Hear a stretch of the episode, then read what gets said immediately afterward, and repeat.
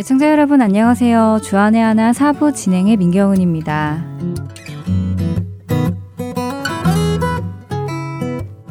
기다리면 기다릴수록 그 기다림 후에 맛보게 되는 기쁨은 더욱더 큰 것 같습니다. 마음을 졸이며 애가 타도록 무언가를 기다려 보신 적이 있으신지요? 그렇게 오랜 기다림 끝에 자신의 소망대로 그것을 받게 되거나 그 일이 해결되었을 때 느껴지는 기쁨은 정말 말로 표현할 수 없을 것입니다. 예를 들면 오랜 기다림 끝에 얻게 된 아이, 시민권, 배우자, 병으로부터의 치유, 여러 번의 실패 속에 얻게 된 새 직장. 이렇게 무언가 간절한 기다림 끝에 그것을 얻게 되었을 때 우리는 큰 기쁨을 누립니다. 저에게도 얼마 전 간절한 기다림 끝에 해결된 한 가지 일이 있었습니다. 만약 그 일이 해결되지 않았다면 저는 학교도 졸업하지 못한 채 3개월 안에 미국을 떠나야만 했었는데요.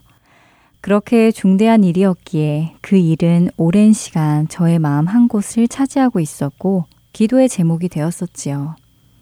그리고 감사하게도 그 일이 잘 해결되어서 미국을 떠나지 않고 계속해서 공부를 할 수 있게 되었습니다. 그것이 결정되던 날의 그 기쁨은 정말 이루 말할 수 없었습니다. 불가능해 보이던 그 일이 이루어진 것은 하나님께서 이루어 주신 것임을 분명히 알기에 하나님께 감사하고 또 감사하고 기뻐했지요. 그런데요, 저의 그 기쁨이 얼마나 오래 지속되었을까요? 먼저 찬양 함께 들으신 후 이야기 계속 나누겠습니다.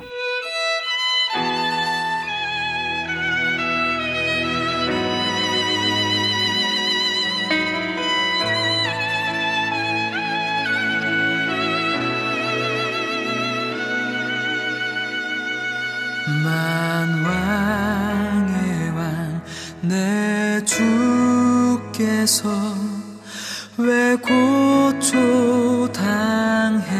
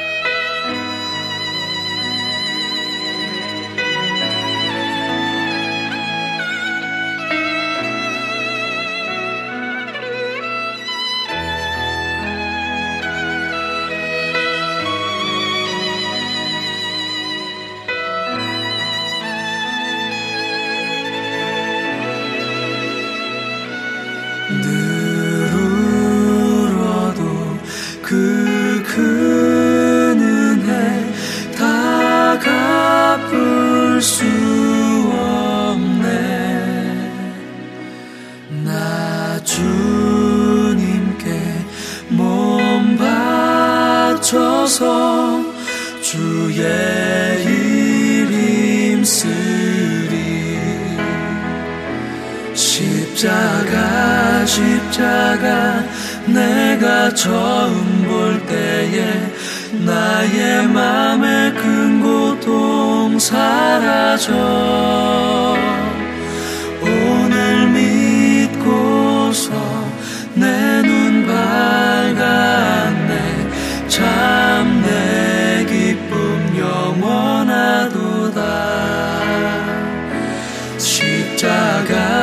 십자가 내가 처음 볼 때에 나의 맘의 큰 고통 사라져.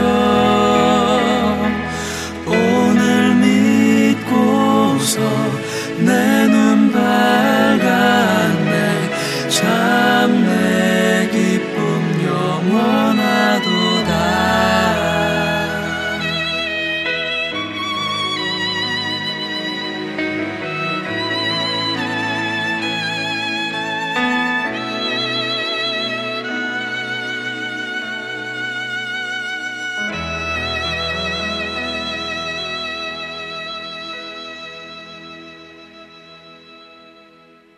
몇 주 전 제가 오랫동안 기다리고 바라고 있었던 일이 해결이 되었습니다. 이로 인해 저는 미국을 떠나지 않고 계속해서 공부를 할 수 있게 되었지요. 자칫 잘못하면 3개월 안에 이곳 생활을 모두 정리해서 미국을 떠나야 했었습니다. 물론 학교 졸업도 할 수 없었고요. 미국에 남게 되던 한국으로 떠나게 되던 모두 주님의 인도하심입니다. 라고 기도를 했었지만 은근히 이곳에 남아서 공부를 마치기를 더 바라고 있었습니다. 그런데 감사하게도 하나님께서는 이곳 미국에서의 길을 다시 한번 열어주셨지요. 그때 느꼈던 기쁨은 말로 표현할 수 없었습니다. 그런데 간사한 저의 마음 안에 이 기쁨이 생각보다 오래 지속되지 않았습니다. 현실 속의 다른 문제들에 부딪히니 금세 그 기쁨이 작아지는 것이 느껴졌습니다. 문득 하나님을 향한 감사가 작아진 저 자신을 보며 사람은 참 간사하구나. 지난주는 뛸 듯이 기뻤는데 다시 다른 문제를 가지고 씨름을 하고 있네 하는 생각이 들며 허무함까지 들었는데요. 사실 우리 각자의 지난 날들을 돌이켜보면 우리 삶 구비구비마다 하나님께서 우리의 크고 작은 기도를 들어주셨고 응답해 주셨고 이루어 주셨음을 고백할 수밖에 없습니다. 그리고 그때마다 우리는 그런 응답들을 통해 참 많은 감사를 드렸지요. 하지만 지금 생각해보면 기억에 남아있는 감사들이 그리 많지 않다는 것입니다. 그런 저의 모습이 하나님께 죄송하기도 하고 왠지 부끄러워지는데요. 그런데 한편으로 생각해보면요. 결국 내가 원하던 것들, 내가 이루어지길 바라던 그것들이 그 당시 그때에는 중요한 것들처럼 느껴졌지만 어쩌면 그렇게 중요한 것이 아니었는지도 모르겠다 하는 생각이 듭니다. 그렇게 중요한 것이 아니니까 시간이 지나고 나면 금방 잊어버리고 기쁨이 자리했던 곳에 또 다시 걱정이 생기는 것이 아닐까 하는데요. 그렇다면 정말 우리가 주님께 구해야 할 것은 무엇일까요? 당장 내 눈앞에 필요한 실제적인 문제들일까요?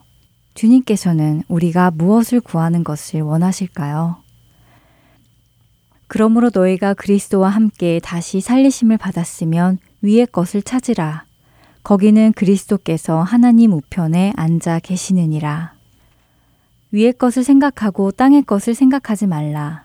이는 너희가 죽었고 너희 생명이 그리스도와 함께 하나님 안에 감추어졌음이라. 골로새서 3장 1절부터 3절까지의 말씀입니다. 그렇습니다. 우리는 그리스도와 함께 살리심을 받은 그리스도인입니다. 그렇기에 이제는 땅의 것이 아닌 위의 것을 찾고 구해야 할 것입니다. 우리의 눈을 들어 하늘나라를 보아야 할 것입니다. 썩어 없어질 이 땅의 것이 아니라 영원한 천국의 것을 소망해야 할 것입니다. 주님 보좌 앞에 나 참된 안식과 기쁨 나누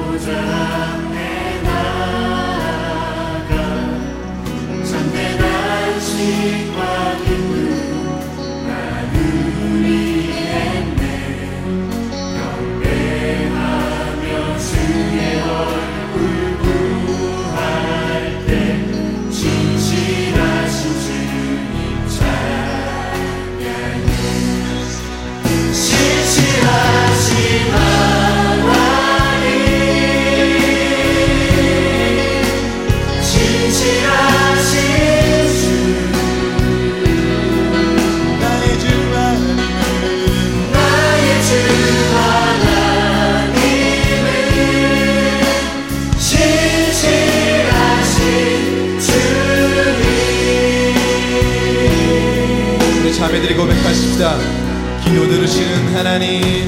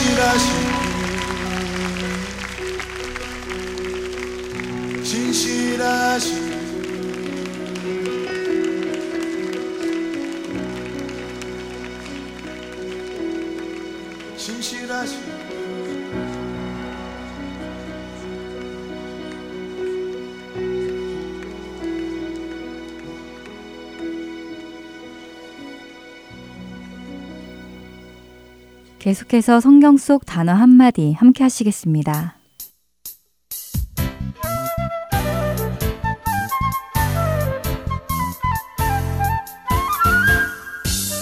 여러분 안녕하세요. 성경 속 단어 한마디 진행의 이다솜입니다. 성경 속 단어 한마디는 교회에서 자주 사용되지만 그 뜻을 명확히 알지 못하거나 혹은 세상에서는 쓰이지 않는 생소한 의미를 가지고 있는 단어들을 한 주에 하나씩 택하여 여러분들과 함께 나누는 프로그램입니다. 오늘은 여러분들과 임마누엘에 대해서 함께 나누어 보길 원합니다. 이 단어를 크리스마스 설교 때 많이 들어보셨죠? 이 임마누엘은 예수 그리스도를 나타내는 말씀인데요.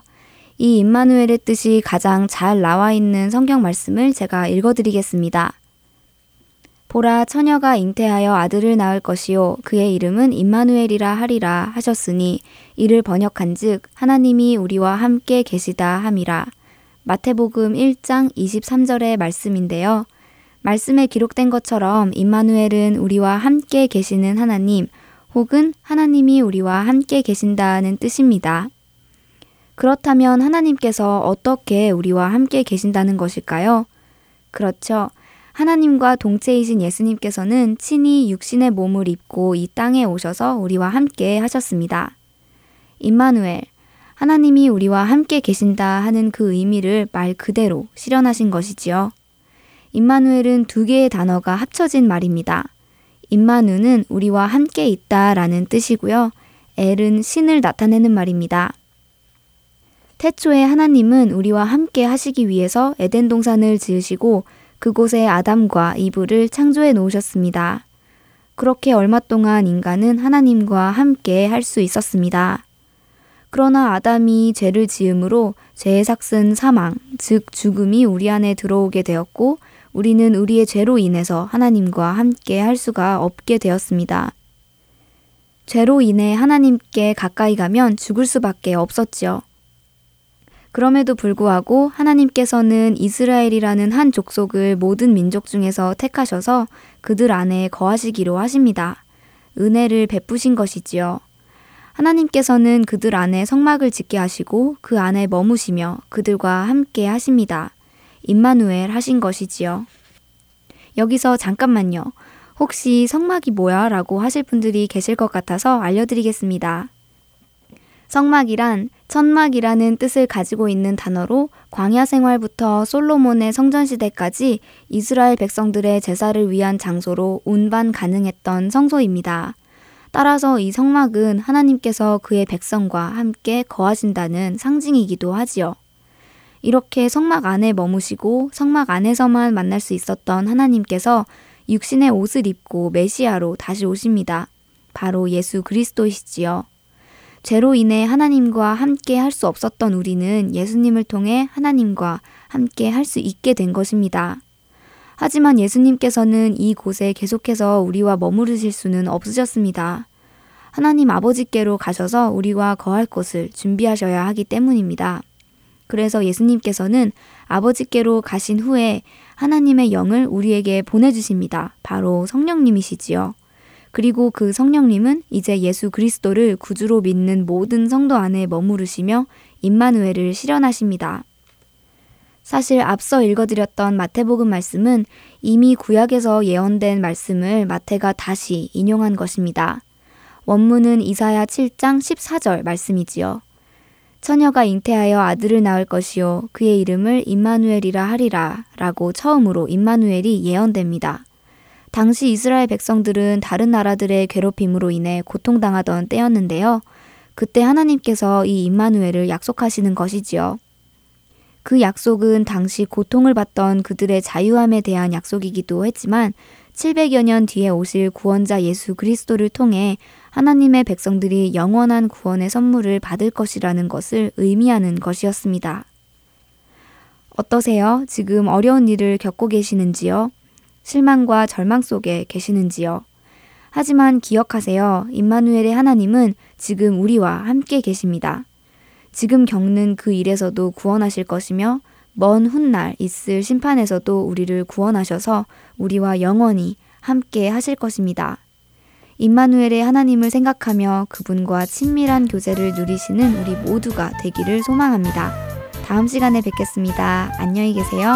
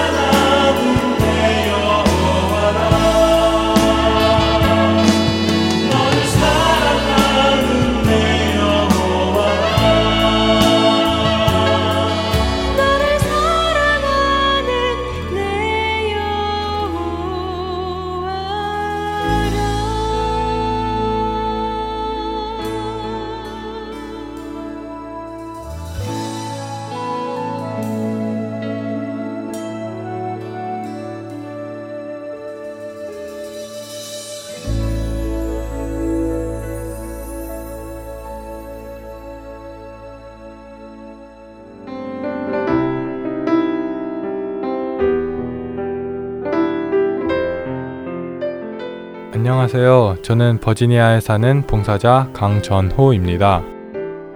주의 길을 곱게 하라고 광야에서 외치는 자의 소리. 하트앤소울 복음선교회에서는 복음 전파 사역에 함께 동참하실 분을 찾습니다. 봉사로, 기도로, 후원으로 예수님을 전하고 생명을 구하는 일에 동참하실 분들은 전화번호 602-866-8999로 연락 주시기 바랍니다.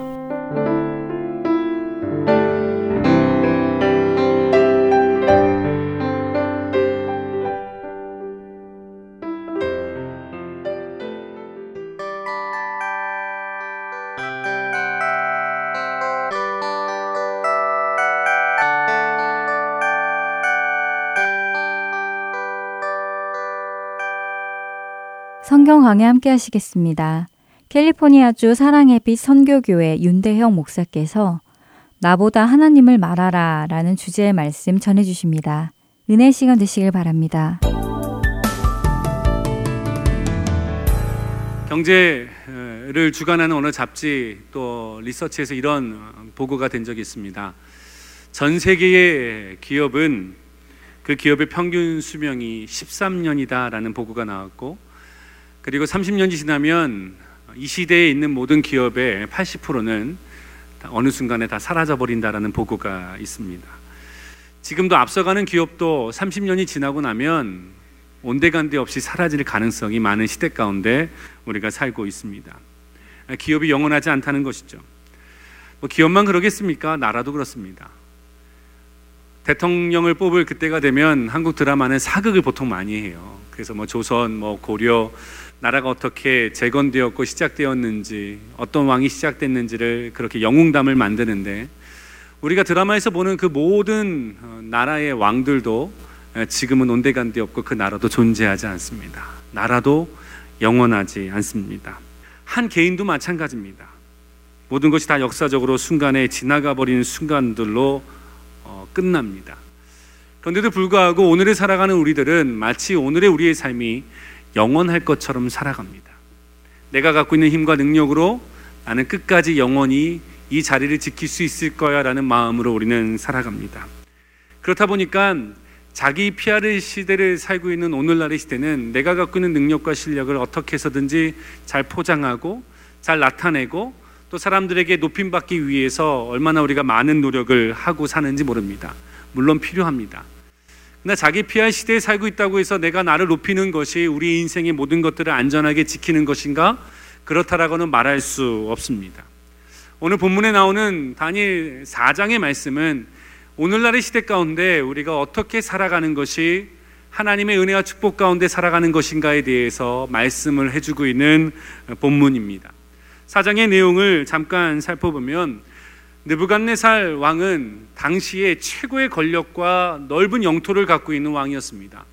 우리는 알렉산더 대제를 얘기하고 징기스칸을 말하지만 역사적으로 느부갓네살 왕 바벨론의 그 왕만큼 넓은 땅과 최고의 권력과 지식과 문명을 갖고 있었던 그 왕은 없었습니다.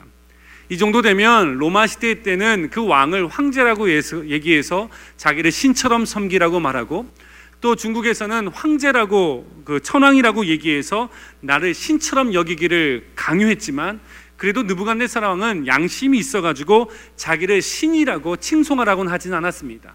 내가 만든 금신상에 절하라고 얘기했지 철저히 신 앞에서는 겸손한 모습을 보였던 것이 이 느부갓네살 왕이었습니다. 근데 시간이 흐르면서 이상하게도 이 느부갓네살 왕이 점점 내가 누리고 있는 권력과 힘을 자랑하면서 이것이 마치 영원할 것처럼 이야기하며 살기 시작했습니다. 4장 30절에 이렇게 말합니다. 나 왕이 말하여 이르되 이 큰 바벨론은 내가 능력과 건세로 건설하여 나의 도성을 삼고 이것으로 내 위엄의 영광을 나타낸 것이 아니냐 하였더니 뭘 말하고 있냐면 지금 이 큰 바벨론은 내 능력과 내, 건, 내 권세로 건설하였고 이 나라의 영광스러움은 나의 위엄을 나타내는 것이다. 그렇지 않냐라고 사람들에게 자기의 부하들에게 이야기를 하고 있는 것입니다. 그렇게 얘기하면 누가 그걸 가지고 따질 수 있겠습니까? 부하들이 다 얘기했겠죠. 정말 왕의 말이 맞습니다. 당신의 능력과 권세로 이 나라가 이렇게 잘 된 겁니다라고 아마 박수를 쳐줬을 겁니다. 점점 시간이 흐르면서 느부갓네살 왕은 이 모든 것들이 다 내 능력과 내 힘에 대해서 되었다라고 생각하고 주장하고 교만해지기 시작했습니다. 근데 처음부터 느부갓네살 왕이 그랬던 사람은 아닙니다. 성경에 나오는 2장과 3장의 사건을 보면 좀 포악하기도 했고 괴팍하기도 했지만 그는 사건이 있을 때마다 사건을 풀어갈 때마다 하나님 앞에서는 참 겸손함을 드러냈던 사람이 이 왕이었습니다.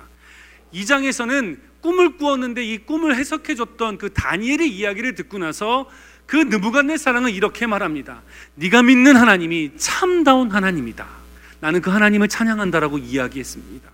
3장에서는 금신상에 절하지 않았던 그 세 친구를 풀무불에 던졌는데 살아있는 모습을 보고 다시 구해내서 이렇게 이야기했습니다. 이것이 다니엘서 4장 3절의 내용인데요.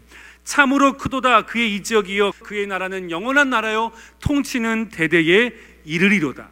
하나님의 나라를 높이고 있습니다. 네가 믿는 하나님을 찬양하고 있고 그분의 능력과 통치를 높이고 있는 느부갓네살 왕의 모습이 있는데 어느 순간부터 사장의 내용을 쭉 보기 시작하면 하나님께서 느부갓네살 왕에게 꿈을 통해서 지적해 주시고 책망해 주시는 내용이 나옵니다. 그것이 10절과 17절의 내용이에요. 간단하게 요약하면 이렇습니다.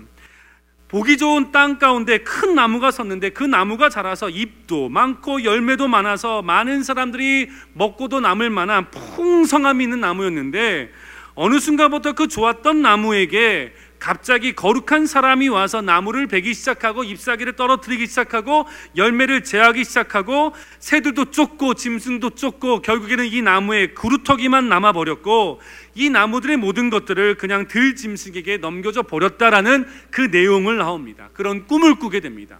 이 꿈이 너무나 이상해 가지고 바벨 그 다니엘을 불러서 다시 묻습니다. 이 꿈의 내용이 무엇이냐라고 물을 때에 다니엘이 26절의 말씀에 이렇게 이야기합니다.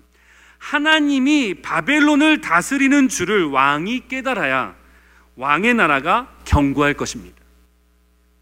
하나님이 이 나라를 다스리고 있음을 당신이 믿어야 인정해야 이 나라는 견고할 수 있습니다라고 느부갓네살 왕에게 얘기했습니다. 여러분 왕을 세우고 나라를 세우고 왕을 폐위하고 나라를 망하게 하는 그 절대적인 주권이 누구에게 있습니까? 하나님께 있습니다. 하나님께서 세우시고 하나님께서 망하게 하시는 거예요. 그 주권이 하나님께 있는데 그 주권자 되신 하나님의 능력을 바라보지 않고 바드부간네사랑은 이렇게 얘기했습니다. 내가 내 능력과 내 힘으로 이 도성은 안전하고 이 도성의 영원함을 통하여서 나의 위험은 나타낼 것이다라고 이야기를 했다는 것입니다. 여러분 이렇게 이런 경고를 받고 나면은 깨닫는 것이 맞을 터인데 29절과 30절의 내용에 보면은 이 느부갓네살랑의 반응이 이 말에 대해서 절대로 돌이키고 있지 않은 모습을 보게 됩니다. 이렇게 얘기해요. 29절과 30절 말씀입니다. 열두 달이 지난 후에 내가 바벨론 왕궁을 건일세. 열두 달이 지났습니다. 1년이 지났습니다. 다니엘이 하나님의 다스림을 인정해야 경고할 수 있다는 얘기를 분명히 들었는데도 불구하고 1년 동안 어떻게 했다는 거예요?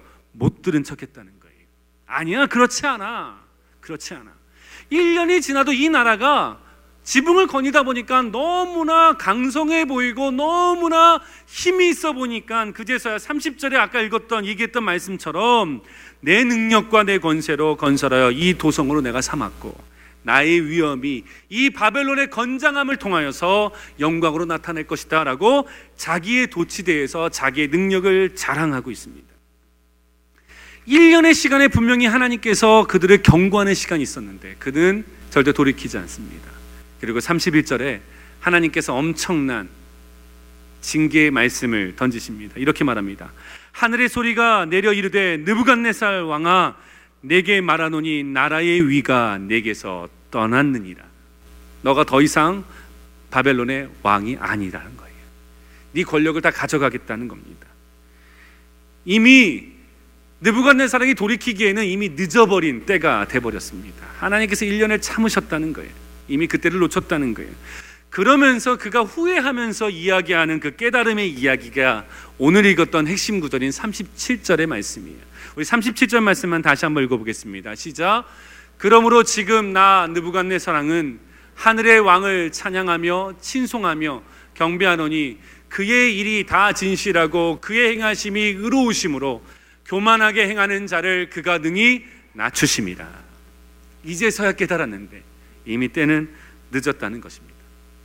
사랑하는 성도 여러분, 우리가 이 짧은 사건, 이 오늘 나오는 내용을 통해서 우리가 알아야 되는 것은 무엇입니까?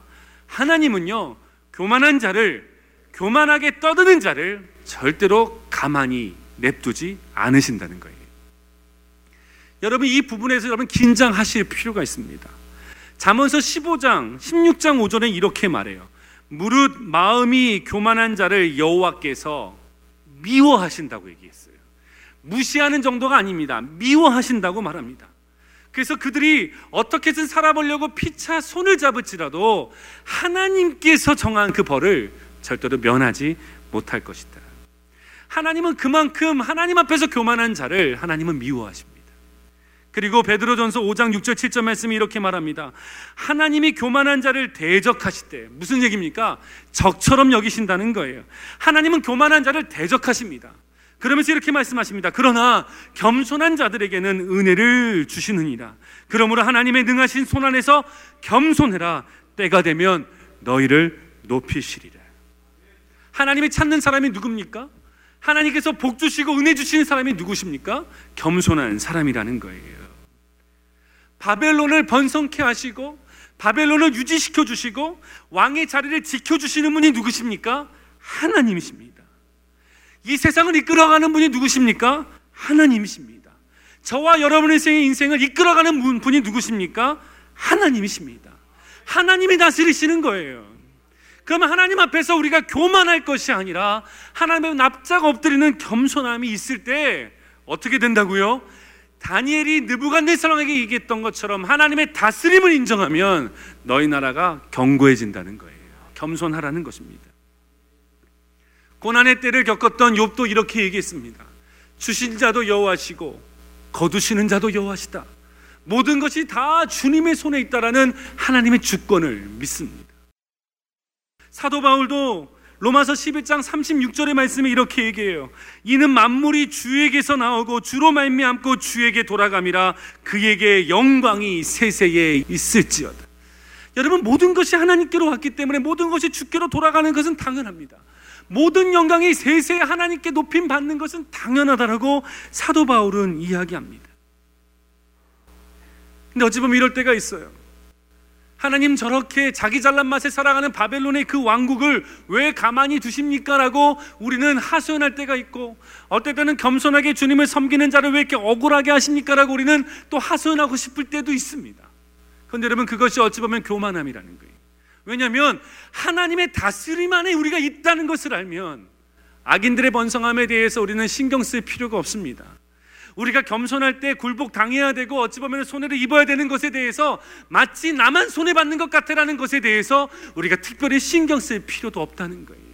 하나님의 다스림 가운데 있다는 것을 우리가 알고 있다면 하나님은 언젠가 우리를 경고케 하시고 우리에게 은혜를 주시고 우리를 높여 주신다는 거예요. 그 믿음이 있냐는 거예요. 근데 우리는 어떻습니까? 너무나 불안하니까 어떻게든 내가 내가 내가 얼마나 많은 능력과 얼마나 많은 것을 갖고 있는지 자랑하는 것을 멈추기가 쉽지 않다는 거예요.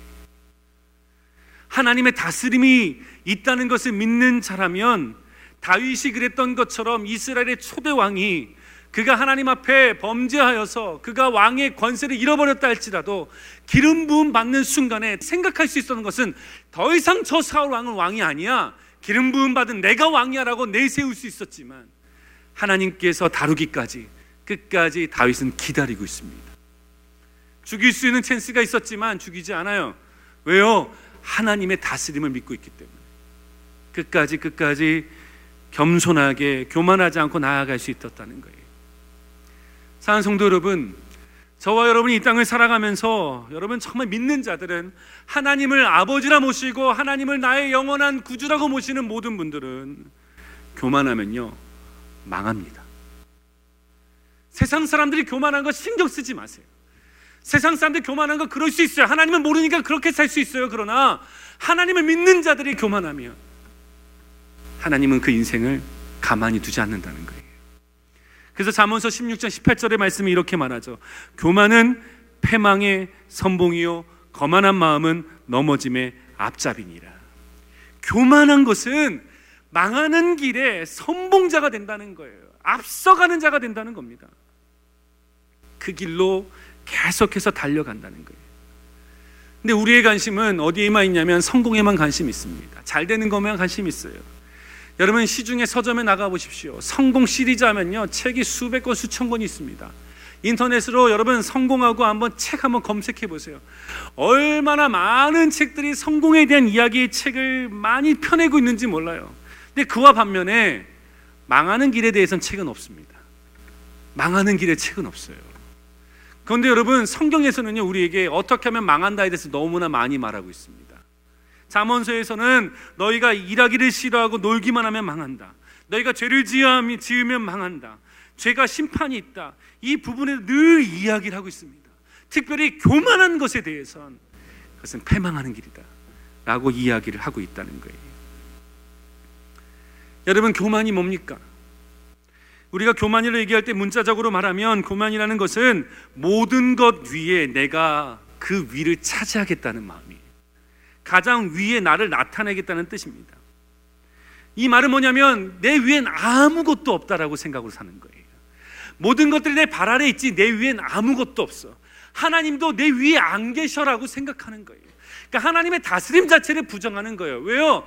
하나님이 나를 다스린다면 내 위에 계신다면 이건 안 되지. 내 발 아래 있어야 되지.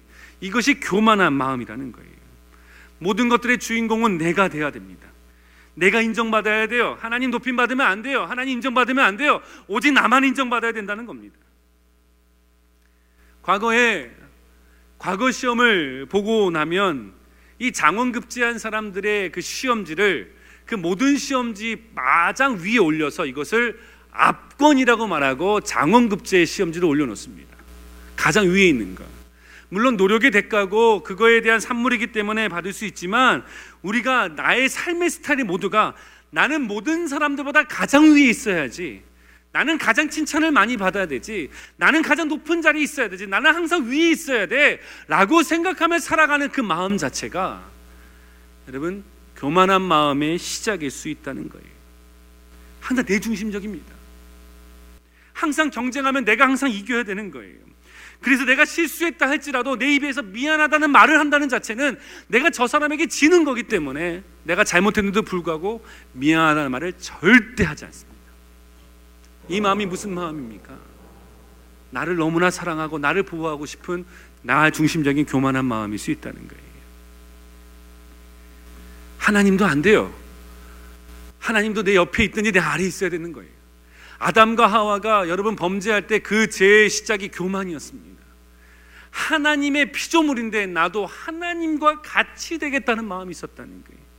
그래서 교만의 죄는요, 이 죄는 너무나 악한 마귀가 우리를 넘어뜨릴 때 자주 쓰는 방법이고 인류의 삶 가운데 가장 쉽게 우리를 넘어뜨리는 방법이기도 합니다. 교만은요, 우리를 빨리 급속도로 망하게 하는 길이라. 사도행전 12장에 보면은 헤롯 대왕이 있습니다. 헤롯 대왕의 손자가 다시 유대 지역을 다스리는 왕으로 내려갔을 때 사도행전 12장 21절에 헤롯이 이렇게 말합니다. 헤롯이 나를 택하여 왕복을 입고 단상에 앉아 백성들에게 연설하니 백성들이 크게 부르되 이것은 신의 소리요 사람의 소리가 아니라 하거늘 헤롯이 영광을 하나님께로 돌리지 아니하므로 주의 사자가 곧 친히 충이 먹어 죽으니라. 그 헤롯의 그 손자가 와서 그 나라를 다스리는 왕이 되었을 때에 이제 백성들이 연설했는데 백성들이 그 헤롯 대왕이 얘기하는 얘기를 듣고 야 이거는 이거는 사람이 얘기하는 게 아니고 이거는 신이 말하는 거다면서 박수를 막 치면서 모든 걸 했는데 그때 헤롯이 어떻게 했냐면 영광을 하나님께 돌리지 않고 내가 취했더니 그가 망하게 됐다는 이야기를 기록하고 있습니다. 뭔 얘기입니까? 하나님께서 원하셨던 것은 그 모든 것에 대해서 부정했어야 된다는 거예요. 아니다, 나는 신이 아니다 얘기했어야 된다는 거예요. 반면에 사도 바울은요, 똑같은 그보다 더한 상황이 있었습니다. 바울이 전도 여행 중에 루스드라 갔을 때 안진병이 일으켜 세웠어요. 놀라운 기적을 보니까 그 루스드라에 있는 사람들이 함께 있었던 그 바나바와 바울을 보면서 이렇게 말합니다. 바나바는 당시에 자신들이 섬기던 제우스와 같다라고 얘기했고 바울은 그 당시의 신이었던 헤르메스와 같다라고 이야기를 했어요. 그 루스트라 지역의 사람들이 그렇게 좋아했던 신이 바나바고 바울이었다라고 그렇게 칭찬하고 칭송을 할 때에 사도 바울이 어떻게 했는지 아세요? 14장 14절 15절에 이렇게 말합니다. 두 사도 바나바와 바울이 듣고 옷을 찢어 무리 가운데 뛰어 들어가서 소리질러 이르되 여러분이여 어찌하여 이런 일을 하느냐? 우리도 여러분과 같은 성정이 같은 사람이라. 여러분에게 복음을 전하는 것은 이런 헛된 일을 버리고 천지와 바다와 그 가운데 만물을 지으시고 살아계신 하나님께로 돌아오게 함이라 어떻게 얘기했냐면 바나바와 바울이 옷을 찢으면서 그런 말하면 안 된다고 나는 신이 아닙니다. 여러분과 똑같은 죄인이고 똑같은 성정을 가진 사람입니다. 나를 높여서는 안 됩니다. 나를 찬양해서는 안 됩니다. 나를 봐서는 안 됩니다. 주님께서 원하시는 것은 여러분들이 하나님께로 돌아가기를 원하십니다. 이 이야기를요, 너무나 지나치게 하고 있는 것 같아요. 굳이 그럴 필요가 있을까? 선교적으로 오히려 이것이 사도 바울의 선교에 도움이 될 수 있습니다. 많은 선교사님들이 뭐 밀림에 가서 부족에 가서 그 추장의 아들을 고쳐줬더니 그들이 정말 그 선교사님은 신인 줄 알고 와서 봉양하고 보면서 내가 당신이 믿는 신을 다 믿겠다고 어찌 보면 이런 찬스가 복음에 도움이 될 수 있는 찬스임에도 불구하고요 사도 바울은 어떻게 하시냐 아십니까? 그러지 마시라고 옷을 찢으면서 나는 신이 아닙니다. 나는 여러분과 똑같은 죄인입니다. 여러분이 알아야 될 것은 나 사도 바울이 아니고 하나님께로 돌아가야 됩니다. 하나님을 찬양해야 됩니다. 피 흘리기까지 교만하지 않기 위해서 하나님께 드려야 될 영광을 내가 취하지 않기 위해서 몸부림치고 있는 사도 바울의 모습을 본다면 우리도 마찬가지예요. 우리도 그래야 됩니다. 하나님께 드려야 될 영광을 내가 절대로 가져가서는 안 된다는 거예요.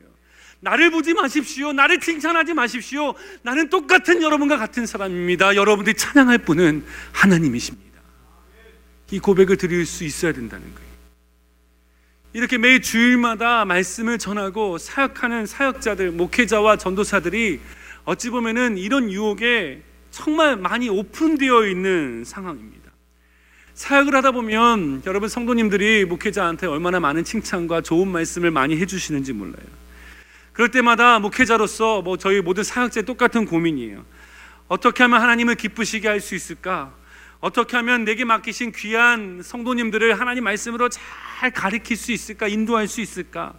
하나님께서 우리 교회에게 원하시는 뜻이 무엇일까를 늘 묻게 되고 또 주님의 말씀을 사람 의식하지 않고 정말 하나님 말씀 의지하면서 가감 없이 어떻게 하면 전할 수 있을까라는 그 마음을 늘 가슴에 붙들고 살면서도요 마음 한편에 무슨 생각이 있는지 아세요? 내가 어떻게 하면 감동적인 말로 미사옥으로 해서 이들을 잘 감동시킬 수 있을까? 어떨 때 이렇게 생각해요. 내가 어떻게 하면 목회자로서 유식하고 되게 똑똑한 사람처럼 어떻게 하면 보일 수 있을까? 이런 마음에 대한 갈등이 여러분 솔직하게 개인 안에 모두에게 있을 거예요. 그 마음이 버려지지 않는 마음이 있습니다. 그래서 어떨 때는 설교를 딱 끝나고 나면 항상 긍정적으로 항상 좋게 말하고 항상 칭찬만 하는 성도를 찾아가서 묻고 싶을 때가 있어요. 지쌤 어떠셨어요? 근데 그분은 절대 욕 안 해요. 항상 좋은 얘기만 해요. 항상 좋은 얘기만. 그분들 가면 가서 막 위로받고 싶고 막 그런 마음이 있는데요. 그거와 싸워야 된다는 거예요. 그것이 나의 나를 사역자의 길을 가게 하는 힘이 돼서는 안 된다는 거예요.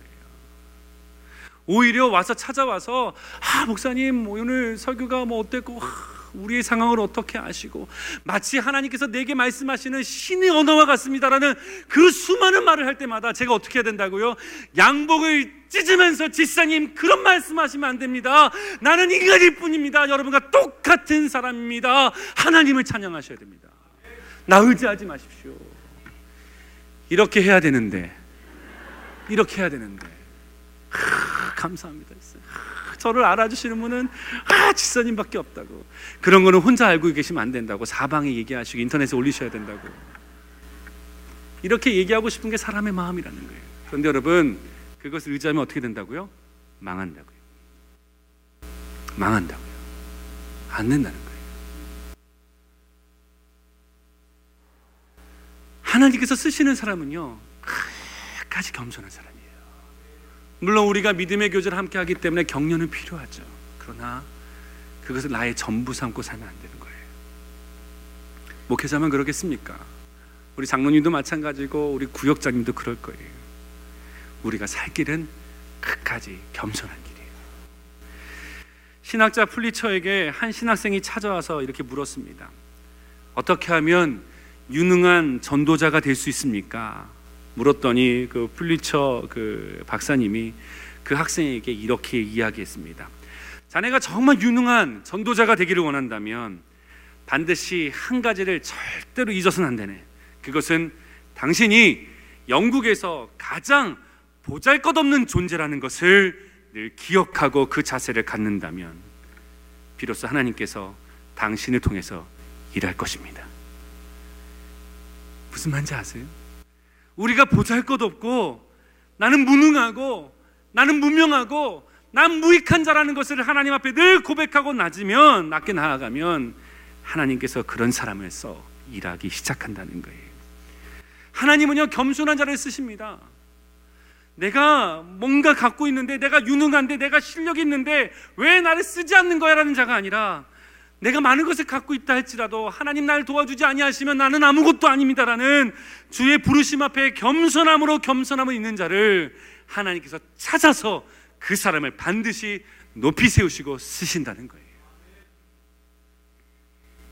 그래서 여러분 야고보서에 보면은 지도자를 위해서 기도하라는 얘기가 나와요.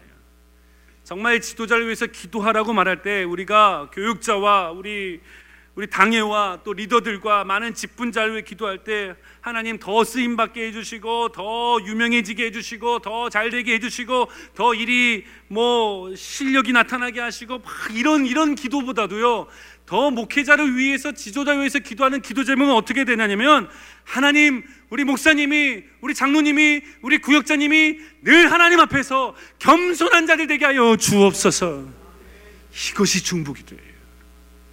그러면 되는 거예요, 여러분. 겸손한 사람 되는 거예요.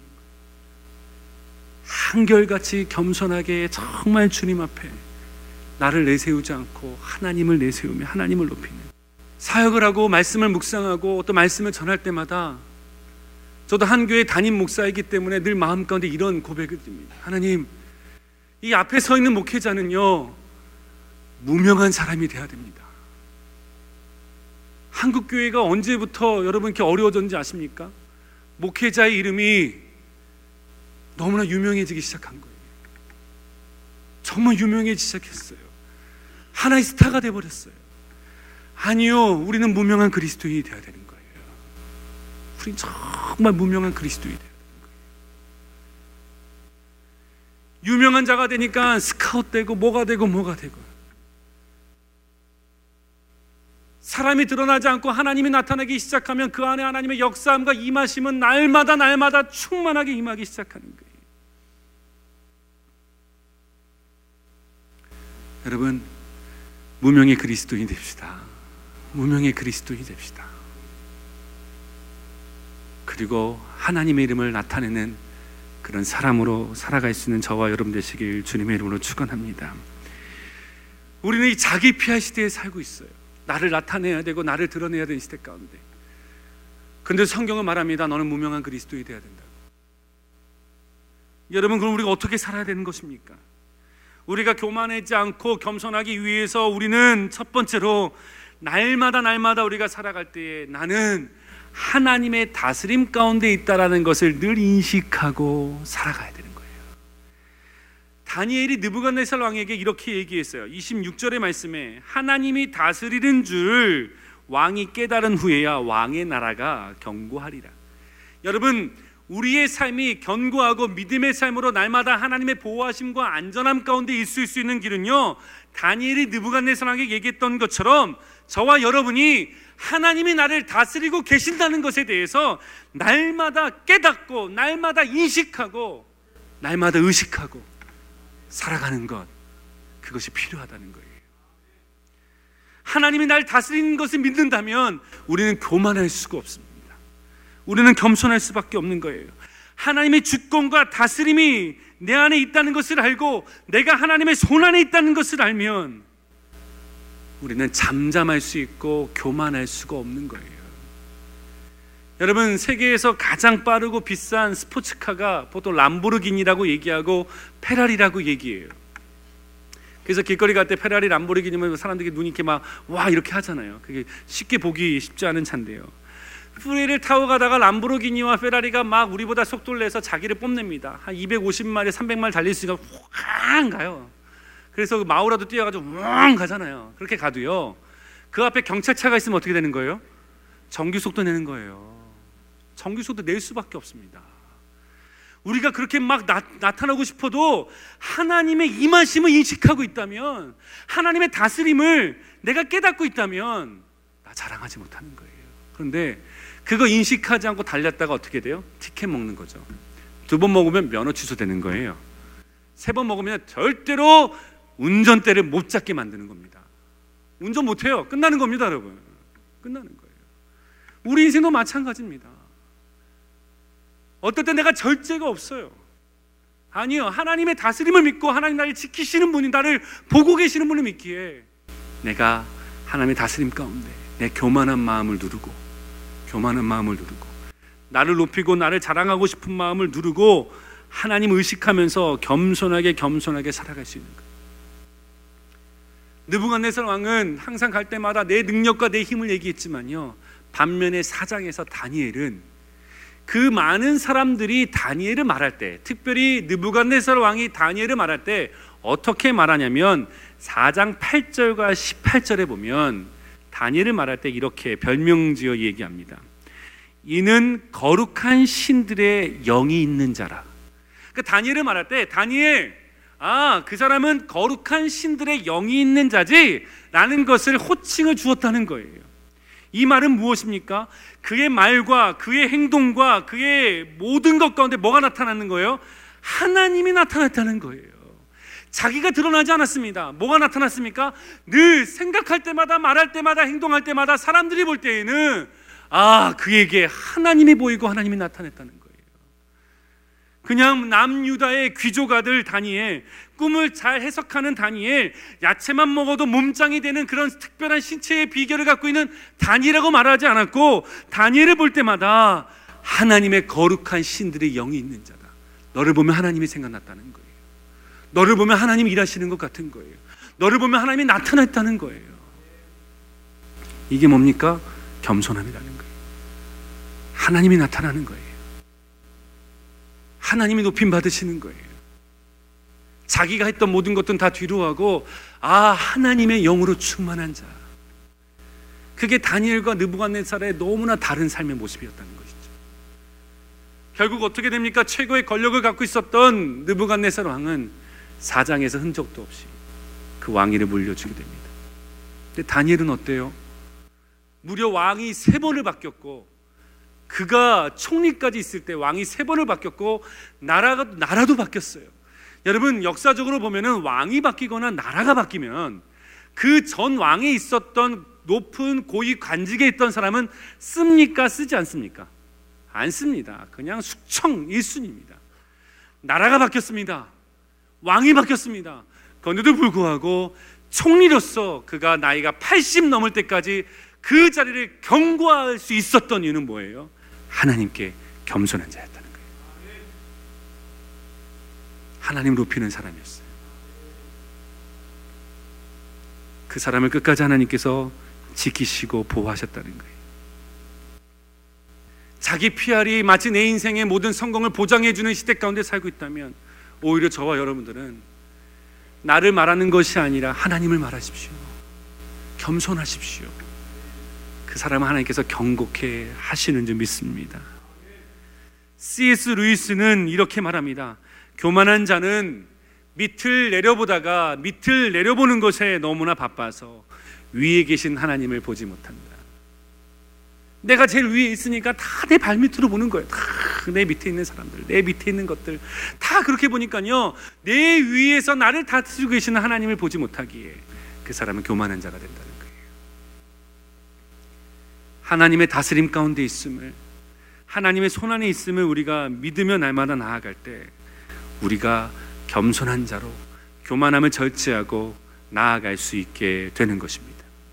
두 번째로 우리가 고난이 오기 전에 아니 고난이 하나님께서 우리에게 주시는 사랑의 표현이기도 하지만 우리가 먼저 납작 엎드리는 겸손한 자로 나아갈 필요가 있다는 겁니다. 사도 바울은요 갖고 있는 게 너무나 많았어요. 로마 시민권자였습니다. 지파 중에 베냐민 지파였고 유대인 중에 정통 가문이었고 그는 또 부자였고 그리고 그는 가말리의 문화생이었고 모든 학식을 갖고 있었어요. 그 가운데서 하나님께서 그가 겸손할 수 있도록 하나님께서 육체의 가시를 주셨다고 말합니다. 그리고 끝까지 복음을 전도할 때 하나님을 높이고 하나님을 의지할 수 있는 그런 사람으로 왜냐하면 교만해지면 망하기에 교만하지 않고 겸손할 수 있도록 납작 엎드릴 수 있도록 하나님께서 사도 바울의 인생을 붙잡아 주셨다는 거예요. 여러분 우리가 고난을 통해서 하나님의 사랑을 누리기에는 너무나 쉽지 않습니다. 고난의 삶이 어찌 보면 우리에게 너무나 어려움과 상처와 아픔을 남깁니다. 우리는 이렇게 착각할 때가 있어요. 고난 그 자체가 나를 강하게 하고 나를 단련한다고 생각합니다. 여러분, 그건 거짓말입니다. 고난 자체가 나를 강하게 하거나 단련하지 않아요. 그러나 고난을 우리가 받게 되면 내가 연약하다는 것을 알게 돼요. 내가 힘이 없다는 것을 알게 돼요. 내가 능력이 없다는 것을 알게 돼요. 그래서 하나님을 의지하게 되고 예수님의 능력과 그분의 힘을 의지함으로 우리 안에 하나님의 강함을 나타내기 시작하는 거예요. 고난은 우리를 강하게 하지 않습니다. 그러나 고난으로 말미암아 내가 연약하고 내가 겸손할 수밖에 없음을 만듦을 통하여 하나님을 붙잡고 하나님을 의지하기 시작한다는 거예요. 이것이 우리가 살 길입니다. 여러분의 삶 가운데 지금 고난의 삶을 겪고 있습니까? 그렇다면 내가 점점 낮아지고 낮아지고 있으므로 하나님의 능력을 붙잡고 있음에 하나님이 나를 높이실 그때를 기대하십시오.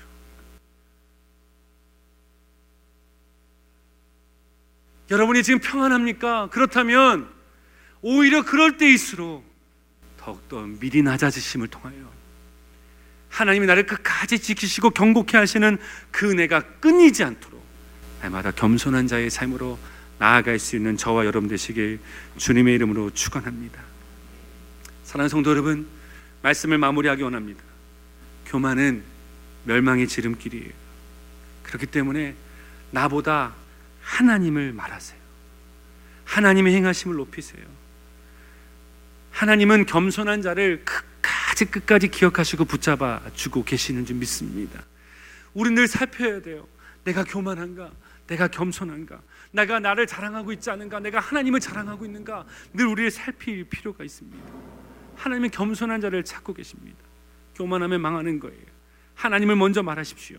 다른 사람들을 내 발에 두지 마세요. 나를 말하지 마시고 하나님을 높이세요.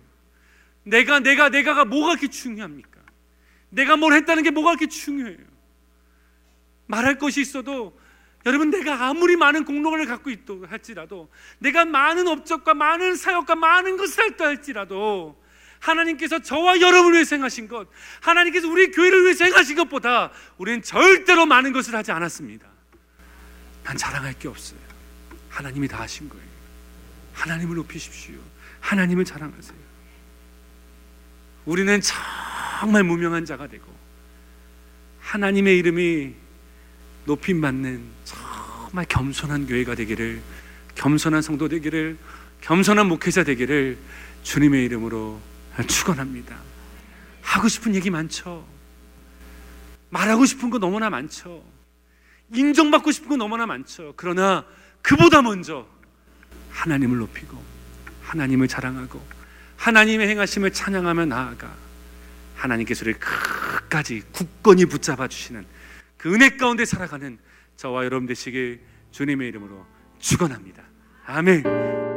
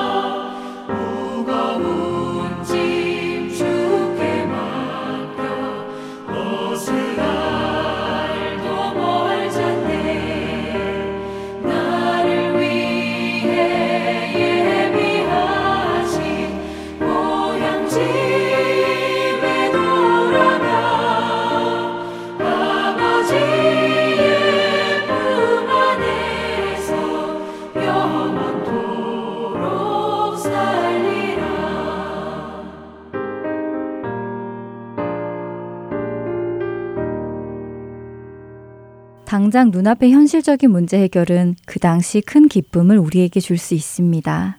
하지만 그 기쁨은 그리 오래 지속되지 않지요.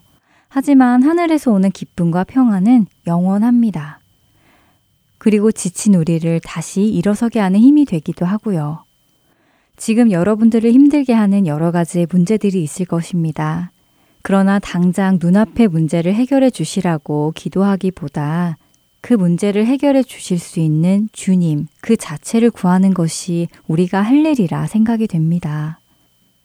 또한 이제는 위의 것을 찾아야 할 것입니다. 이 땅에서 살아갈 때 당장 필요한 것들을 구하는 것이 아닌 무엇을 입을지 무엇을 먹을지가 아닌 하나님을 구해야 할 것입니다. 또 제자들에게 이르시되 그러므로 내가 너희에게 이르노니 너희 목숨을 위하여 무엇을 먹을까 몸을 위하여 무엇을 입을까 염려하지 말라. 누가복음 12장 22절의 말씀입니다.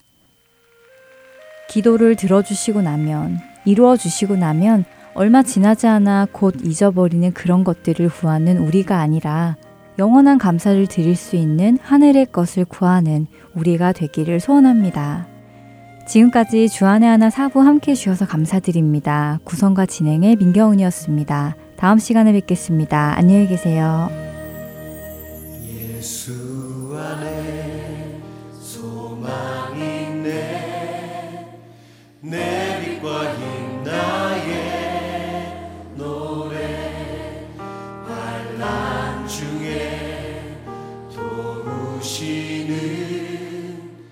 주 나의 견고한 반석 그 신 사랑 그 신 평화 두려움